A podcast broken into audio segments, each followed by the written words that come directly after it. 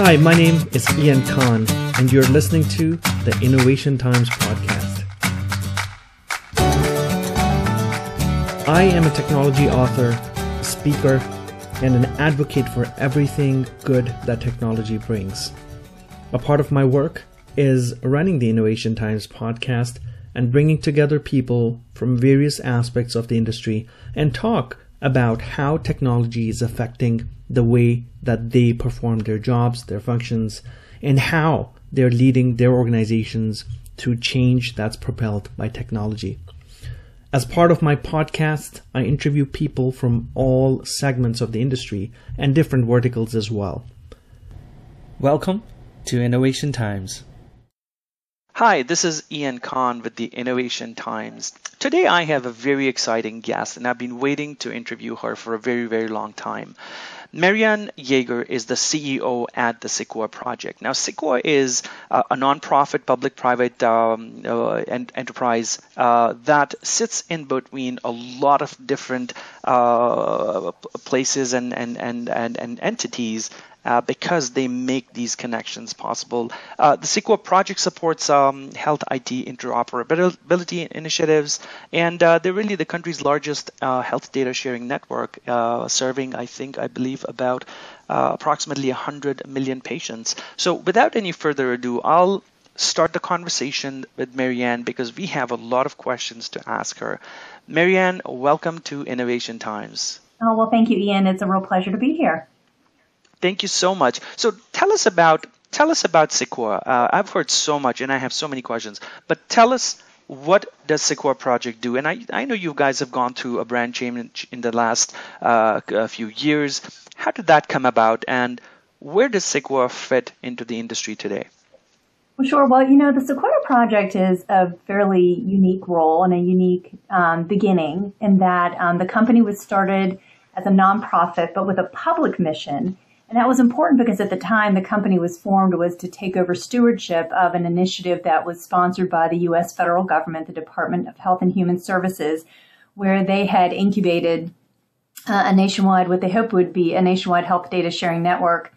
and then, pardon me, over time, as that effort grew, um, the company was formed to become a steward of it. So we basically serve as a corporate home for multiple interoperability initiatives. Interoperability is our core aim and in, in terms of advancing interoperability and, and, of course an aim with the public good. And in, you mentioned a keyword interoperability. Today, the, the healthcare landscape is really, really complex because within the United States, there's multiple entities, there's different systems, there there isn't a single payer system in place. So there's a, there's a fair bit of complexity in place uh, when when we talk about how the healthcare industry functions at the back end. Help us understand what the landscape looks like from a technology perspective. When you're talking about connecting uh, different entities and their issues and you know the, their billings and there's so many different connections, how can an average person understand this complexity? Sure. So, um, again, our aim is really to enable secure nationwide sharing of health information across the many different geographies, many different technology platforms. And as you mentioned, Ian, an extremely complex environment. So in the US, there are hundreds of different health IT technology platforms that are used both in delivering care um, and as well as in health plan systems and across the you know healthcare delivery system. And our goal was really to figure out how do we enable the sharing of data across this very fractured, uh, diverse ecosystem and to identify approaches that would both respect innovation and allow innovation to occur at the edges, but to find that common dial tone. That's what we sort of refer to it as um, sort of what is the foundational um, in terms of uh, finding the appropriate standards and policies and capabilities that allow data to flow um, that works in a way that is technology neutral as much as it can be, that's open standards based, and that allows room for adaptation. So the ecosystem in the US is of course, very diverse geographically. Um, so there are you know different approaches within different regions, even within you know and across different uh, 50 states and territories. But even at a national level, if you think of national level health plans and the federal government, they themselves have their own approaches. So our goal for really solving that issue is really facilitating consensus across industry and governmental partners to agree upon a standardized way to share data, a common set of rules of the road, and really to address issues around data governance and privacy and security and technology as well. Excellent. Now, uh, I, I, have privacy and and uh, security of information as a big point that I wanted to ask you about. If you look at uh, how information uh, is is being shared today, there's a lot of talk about uh, you know big data and how big data is going to help us change a lot of things we do with this information that's being shared. But then on the other hand, the the pure fact that we are sharing our personal information uh, with third parties or, or, or vendors or, or, or, hospitals, how does that play? How does that play a part in this information not being secure? Should should consumers or let's say patients be aware of certain things that they can they can do to keep their information private? Or how would you really define privacy? What what is our concept of privacy and how do you look at privacy uh, from where you stand? Well, as you can imagine, um, when you're trying to address and enable health data sharing uh, across an entire country of 300 million patients, um, really the way that, that data is enabled to flow is when there's trust. And in order for different data sharing partners, providers, health systems, governmental agencies to uh, have trust in exchange partners, some of whom they may interact with directly, others who may they have no working knowledge at all, um, really you start with privacy and security and the underpinnings of transparency and data governance. So that's really, if we look at the work that we have supported here at Sequoia and certainly the beginnings of that work within the federal government here in the US, focusing on what are the, the minimum expectations for privacy and security, assuring that the appropriate um, uh, security protocols employed to assure the data are encrypted and really establishing expectations around consent and in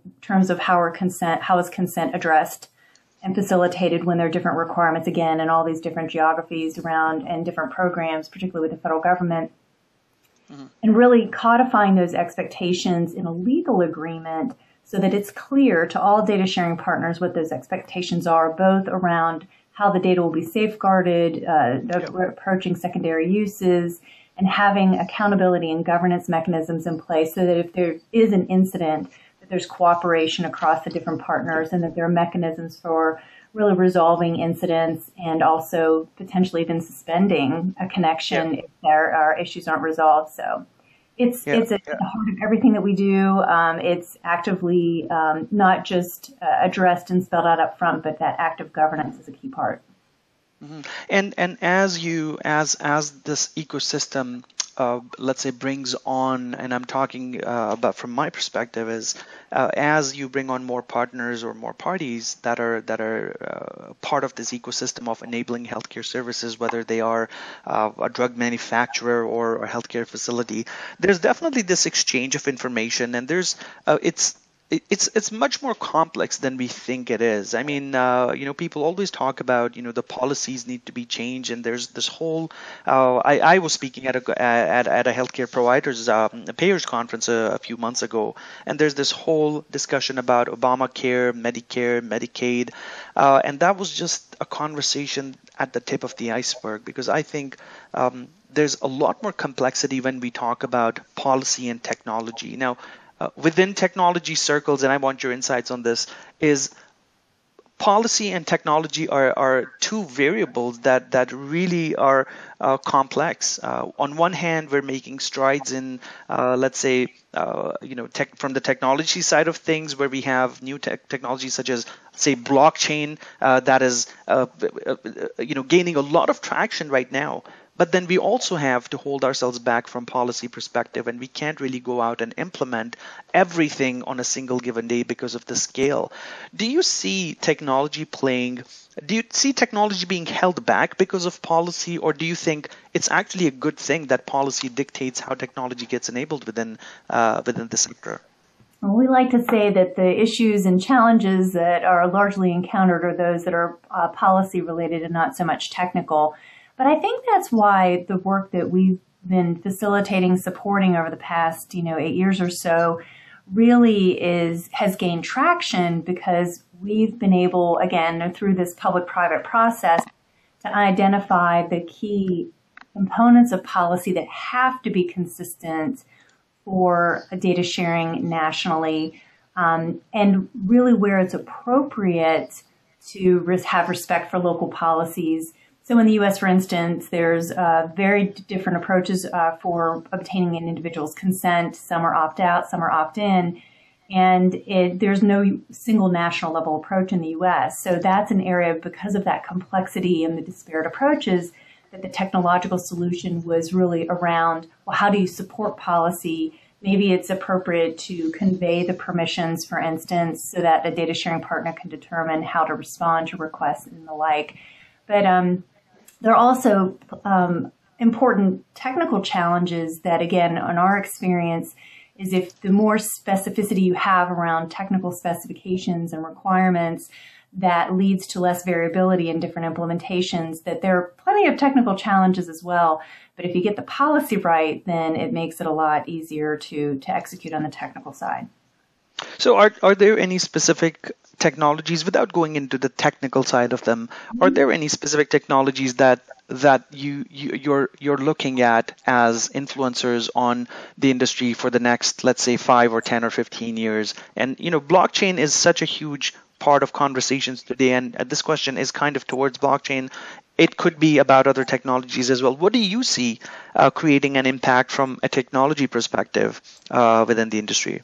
Right now, I think the biggest impact we're seeing in terms of um, new technologies, certainly there's there's great interest in blockchain, and there are a lot of unknowns still. So I think that one is is certainly one to keep an eye on.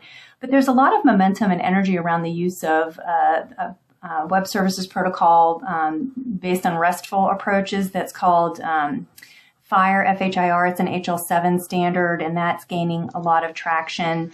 There are new efforts underway that make it, uh, for instance, to use that as a mechanism ha- for developing a healthcare directory. We're seeing firsthand that using these more modernized standards is actually accelerating development timeframes. And again, um, it, I have a feeling, just you know, if you're really thinking about the five, ten year horizon, that there's probably something on the horizon that we haven't even contemplated that could be really um, monumental. So we're certainly keeping our eyes out for what's coming.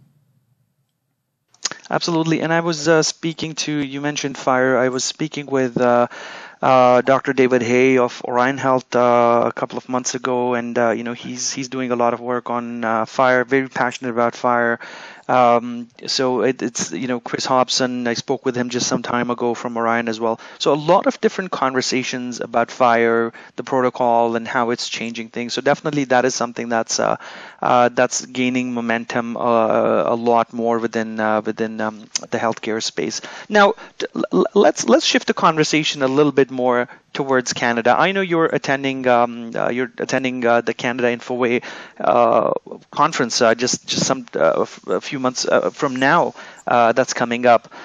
How do you see the Canadian side of the healthcare industry being strong or being weak? what is your opinion that where are where's Canada with respect to connecting the dots and being ahead within technology?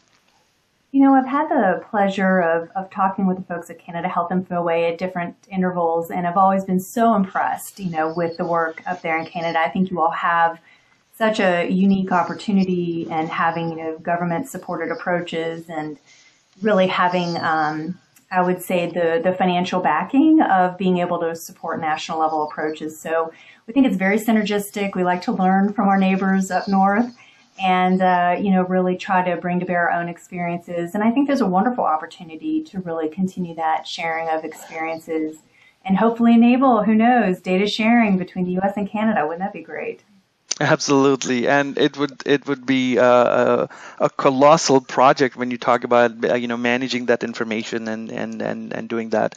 You know, I, talking about different regions and what they're doing. There's a lot more um, there's a lot that I see happening within uh, other regions. As an example, I, I frequently am in uh, in the UAE, uh, and Dubai really has embarked on a on a mission to make blockchain as their de facto standard behind every government uh, department. So they're aggressively pushing that, uh, and and I think uh, the, the, the ease of scale is on their side because they're, they're the number of patients that they're potentially looking at is is less than three or five million.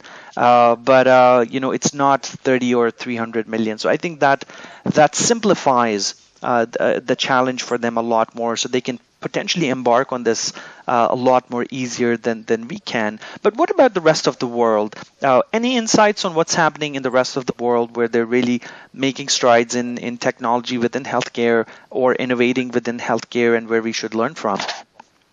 Well, I think there are so many experiences to bring to bear. Um, I think that there are some very interesting activities, of course, in Europe where we've um, spent you know, time really, again, sharing lessons learned with our um, EU counterparts.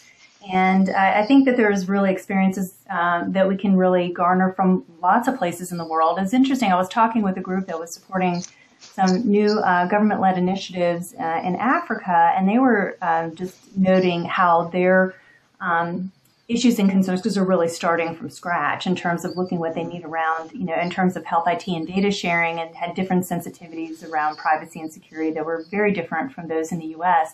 And in some ways, I think these other parts of the world, particularly those that may not have already have an existing investment in health IT, might be able to actually jump ahead, leapfrog ahead of where we are in the US. Uh, because we are very much working from you know the t- technology investments that have been made over the past 20 30 years so I, I think that there are lots of really interesting places we should be looking to for lessons learned. Very exciting. I'm I'm definitely looking forward to us uh, doing more in North America, and we we are, but there's uh, there's different challenges of different sorts. I know we're running out of time here. I'm going to ask you just one last question, and uh, really help our listeners understand, you know, what the future brings uh, in in your uh, in in your capacity and how you see the entire uh, you know framework of healthcare uh, again through technology through non-technology means again also keeping in consideration the challenges that we have. Where do you see us by the year 2030 and that's just one one of the timelines that I'm I'm putting up. 2030 seems to be you know it's not too near it's not 5 years from now and it's again it's not 50 years from now. So i think 2030, if you will, uh, seems like a nice futuristic place to be. Uh, what do you see happening with respect to technologies such as artificial intelligence uh, or Internet of Things or blockchain? But where do you see us in, in the next 15 to 20 years? Let's you know, let's say 2020. Uh, sorry, 2030. Well, I think that it's um, the issues that we sort of focus on uh, today will probably just we'll look back and, and question why it seemed so complicated at the time. And so I, I think by that time frame, and it's just what 13 short years. Mm-hmm, mm-hmm. Um, I think we may actually have different technology altogether in terms of how data are moved. Um, but I think we'll have a, a, mix of existing technologies and a blend of new technologies with a way for information to be shared in a much more liquid way. I think that as consumers, we will be able to use whatever mechanism device that we want to more readily ex- access our information and be more of the console, the center point for health data sharing and be more informed. I think there's, you know, in that in that respect, I think there's a movement here in the U.S. And, and I'm hopeful that by 2013 we'll actually see that movement of consumer access and consumer directing where their data goes will be much more of a reality. Well, thank you so much for your insights, Mariann. Please tell us where can we learn more about uh, the Sequoia project uh, and, and get more information about you guys. Well, sure. You can always look at our website, www.sequoiaproject.org. And uh, much of our work is, all of our work is very transparent. So you'll uh, find resources on our respective initiatives, not just information about us, but also the work um, that we support. And we really just encourage um, those who are interested in engaging, you know, participate. And if you have suggestions and ideas of new interoperability problems we can work on together, we would certainly welcome that as well. Well, thank you so much. These insights have been invaluable for, for our listeners. Again, uh, look forward to an opportunity to meeting you and uh, keep up the good work. And uh, thank you so much for your time today. All right. Thank you, Ian. If you're confused about the current state of technology and the impact that it has on the world, then you are at the right place. My name is Ian Khan. I'm an author and a technology speaker who focuses on the value created in the current world.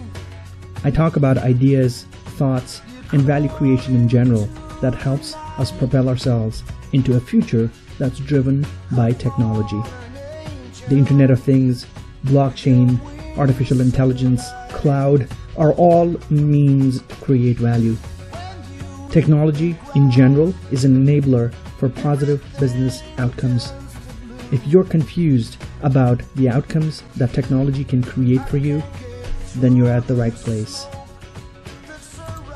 For more information, you can always visit me on my website at www.iankhan.com or follow me on social media on Twitter at IanKhanLive. Let's change the future by creating a value, nothing else. Let's just change the future by creating more value. That's what I stand for, and that's my message. When you're